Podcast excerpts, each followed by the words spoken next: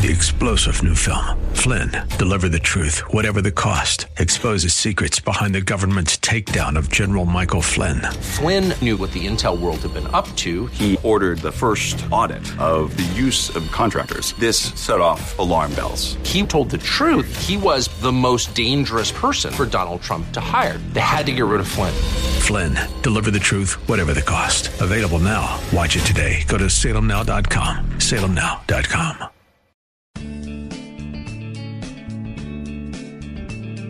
Grace and peace to you, and welcome to Reaching for Real Life Radio with Sean Azzaro, the senior pastor of River City Community Church in San Antonio, Texas.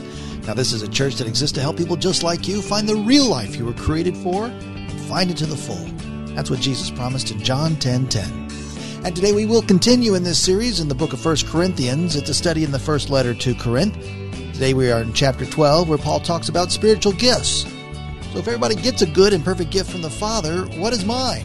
What am I supposed to do with it? Well, I'm glad you asked. ReachingForRealLife.org has this full message, sermon notes, and series available for free. And if you feel led to bless this listener supported radio ministry, then please do today.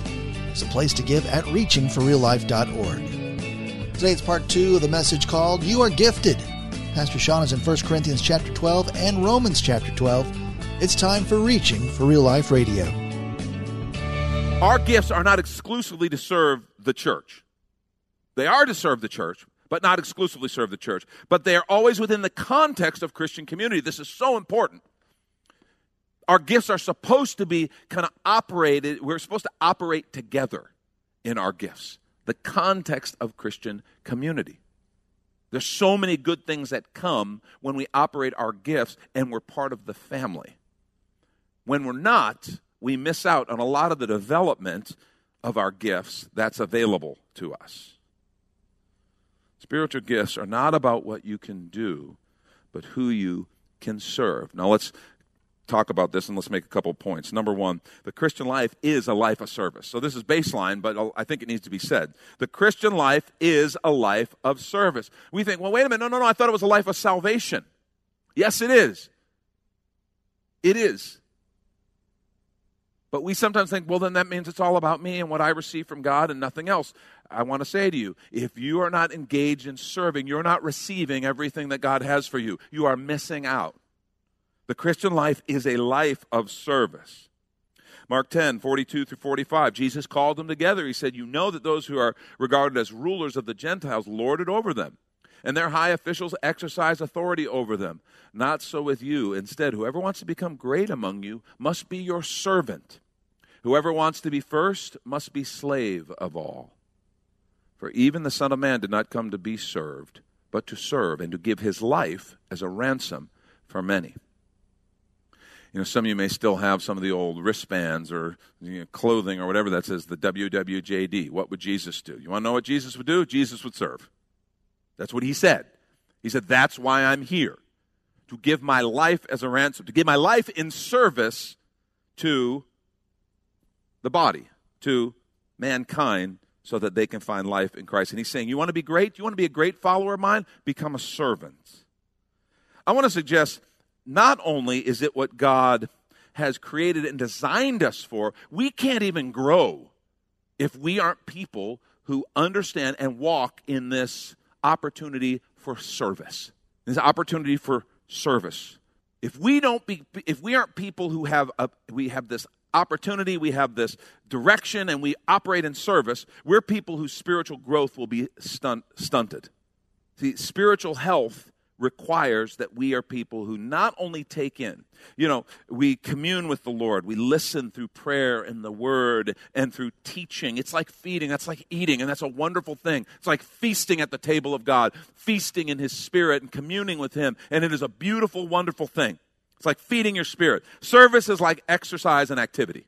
And you and I both know what happens if we like eat all the time and never have any exercise or activity. God didn't intend for you to swell like a tick until you explode. The bottom line is service is like exercise and activity, and no service will always lead to spiritual atrophy. I'm telling you, you want to grow. If you feel a little stale in your faith, you're kind of in a place where you're like, I, I, I just don't feel like anything new is happening. I challenge you, get involved and serve. It's like it opens up a pipeline or something. And it's not like God's somehow holding back on you, like, oh, I'm not giving you any more, you lazy thing. I just think when we start to serve, it's like something opens up. Like all of a sudden, I need new infusion that I didn't need before I served. I need new wisdom, and so I seek it, and the Spirit is there. I get to see God work. I've seen so many people come alive through a missions trip, through serving here in church, through, through ministering. I've just seen God do crazy, amazing things through people serving. And all of a sudden, they begin to grow and mature. People whose growth had been hindered all of a sudden begin to mature exponentially because now they're not, it's not just theory. They're not just, just kind of taking it all in, but they're giving some of it out. And it makes, it's almost like it makes room for new insight, new growth. And if we just store it all up, it's like there's no more room. We have limited capacity. We got to give some away. I think it's a powerful, powerful understanding of service. The Christian life is a life of service. There's all kinds of ministries that you can get involved with. Not exclusively here, but there are lots of ministries here that we can serve. And do you realize right now there is a whole group of people who are ministering to our children? They are not babysitters, they are ministers. And they are discipling the children of this fellowship. I have to tell you something.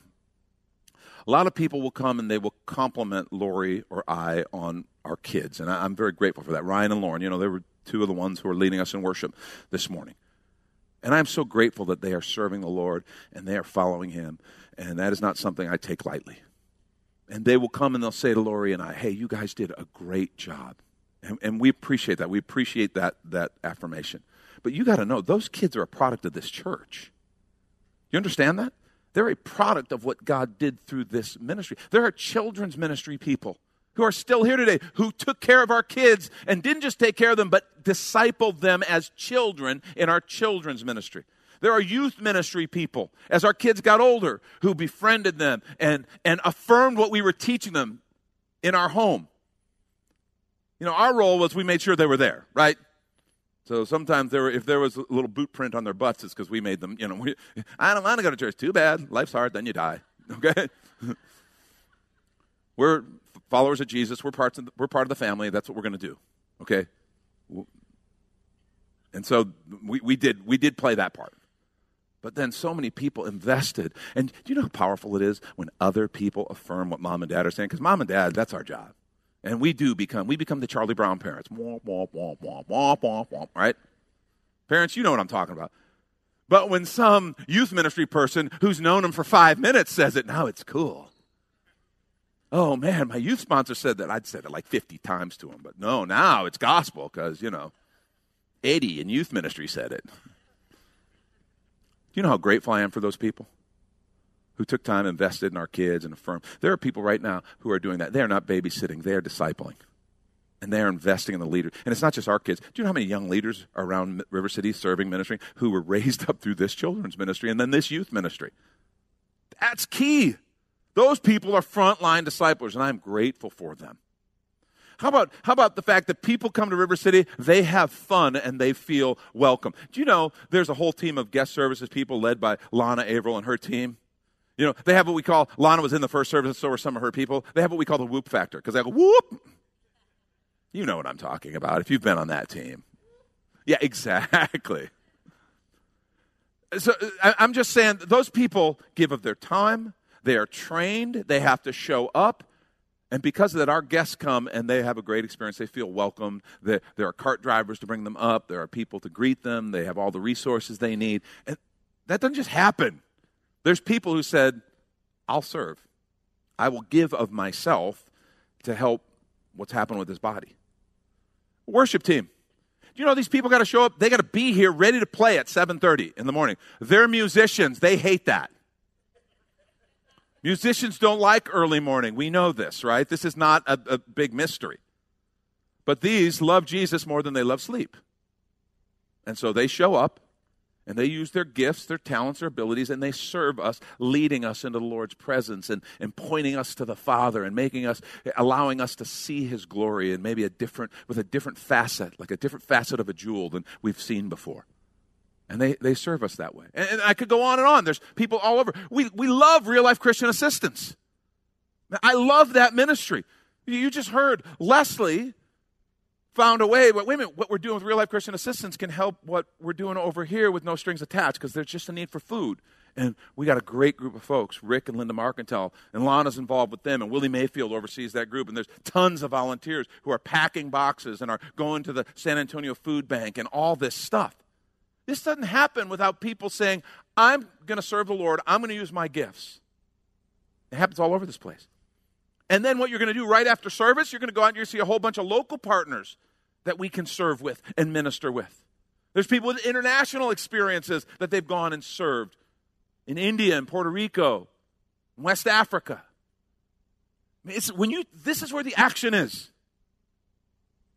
That's why we come alive when we serve. There's something about knowing I'm changing the world for Jesus because I'm, I'm helping to fan the flames of his work in one person's life or in five people's lives. Christian life is a life of service. What that means is spiritual gifts enable you to serve with a different power. Spiritual gifts are not about what you can do, but about who you can serve. And let's take a quick minute to remind you you're listening to Reaching for Real Life Radio with Pastor Sean Azzaro, a listener supported ministry of River City Community Church, in this message called You Are Gifted. It's in the series on unity called One, which is available right now on the sermon page at reachingforreallife.org and while you're there, if you've been blessed by this teaching, your gift of any amount helps this radio ministry continue to help others. Just find the donate tab at reachingforreallife.org. In fact, your gift of any amount will get you the latest book from Pastor Sean Azzaro. 302 Books, a division of Salem Media Group, presents A Pilgrim's Guide to the Spirit Filled Life Rediscovering the Gift of the Spirit, authored by Sean Azzaro, pastor of River City Community Church in San Antonio, Texas. Growing up in and around Pentecostal churches, I really learned to appreciate the role of the Spirit in the life of the believer.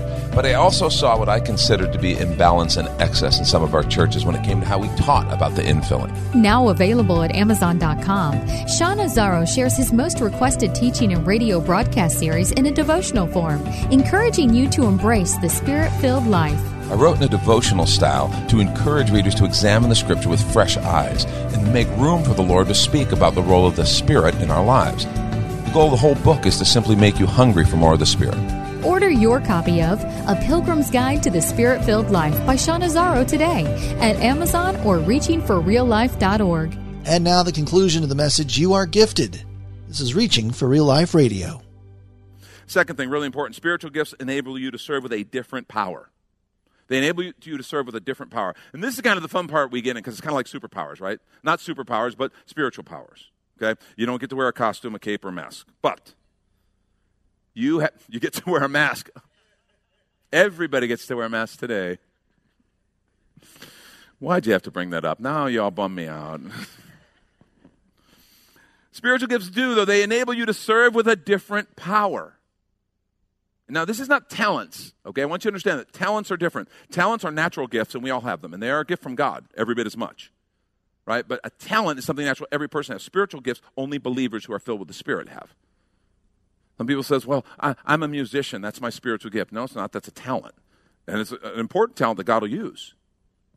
You know, I'm really good with my hands, with arts and crafts, and I'm, uh, I, that's, that's my spiritual gift. I think God can use that, but that's a talent. Spiritual gifts are different. They are unique spiritual giftings that God gives, and they allow you to minister in a different way than others.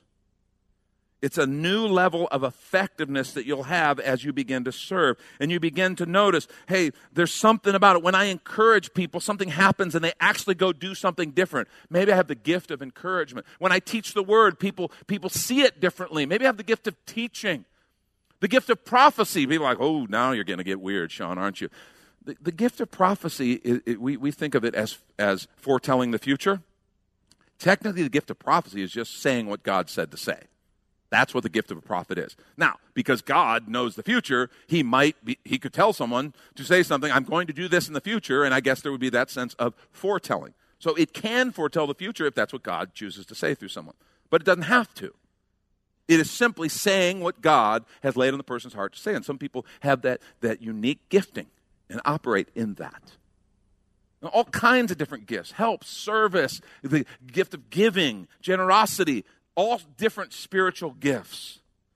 But what you, when you discover your gifts, you begin to operate in them, you notice there's a whole new level of effectiveness. Something works, it just works differently. Because you're not doing it in your own strength, you're doing it in a different spiritual power. I do want to encourage you discover your spiritual gifts and then serve in them, and you will, you will find an effectiveness in that area of giftedness that you have not seen before. See, they're not about what you can do, they're about who you can serve.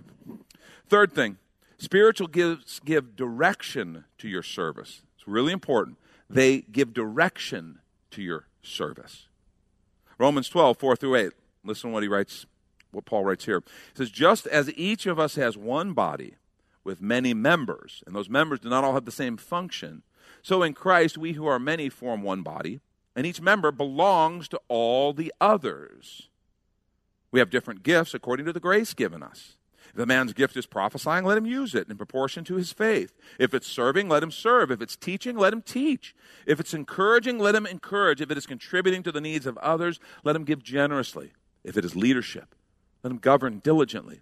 If it is showing mercy, let him do it cheerfully. See, your spiritual gifts will determine where you serve. And he's encouraging you serve in that area of giftedness. It gives direction. One of the things I want to point out, your gifts will always be connected to your vision be connected to your vision. And this is so important. So much kind of division happens in churches because they don't understand this principle that we're about to talk about. The idea that your gifts and your vision are connected. So people come in and they'll look at something and say, oh my gosh, that needs to happen. We're not doing that well as a church. We need to do that. Somebody ought to do something like that. And what they do is they go find a leader and start telling them, you know, the church, I'm really upset because the church doesn't do this. And often they find me and tell me about this, okay? And they want me to go do this. When people come to me and say, you know what, we need to do this, what they mean is you need to do this, or you need to have someone do this. And what really they should be looking at is when God starts to stir something, and I want you to consider this. Now, not every idea that pops into our head is necessarily from God. But you need to understand your gifts help shape your vision. So if you see something, you're in the body and you're walking, and you see something, then you go, man, nothing's happening there. And that's not right. Somebody ought to do something about that. Let me just tell you, I think you're right. And that somebody is you. Ooh, now you're meddling, Sean. Yes, I am. But seriously, just understand, because here's what happens we have unique spiritual gifts. And we look and we see things that should be done because our gifts are just kind of tuned in and honed into that particular thing. The voice of God's Spirit talks to us in those areas of gifting. And we see that. And we look out around at everybody else and look at these lazy carnal people. Am I the only spiritual one here? Woe to this church. I mean, that's what we do. We get like that. Instead of recognizing that they all have vision, they all have gifts, and their vision and their gifts are probably leading them in a different direction. And that's absolutely fine. Now, if nobody's doing anything, well, you know, that's not good. But what I'm saying to you is instead of judging everybody else because I see this need and nobody's doing anything about it, you can fix that real easily. Say, I'm going to do something about that. You can volunteer. You can talk to a leader. You can say, wow, this is something God's put in my heart. How could I carry that out? And I, I want to tell you something. I've told people, there have been people who said, man, God's given me this vision for this, and we need to do this, da, da, da. And, and we as a church aren't ready. Now, this doesn't happen a lot because we as a church, you can tell, we do a lot of different stuff. And we can pretty much find a place for everybody to do something. But there have been a couple times where someone says, we need a ministry like this. And I've said, we're not ready for that. And I had, had to say, we're not prepared. We don't, we as, a, as pastors and as elders, we're, we're not ready to walk into that. And if you believe that's what God has for you, then you need to connect with a church that that's, that's their heart, and that's their unique call. And I'll help you find one if you need. And, and I mean that.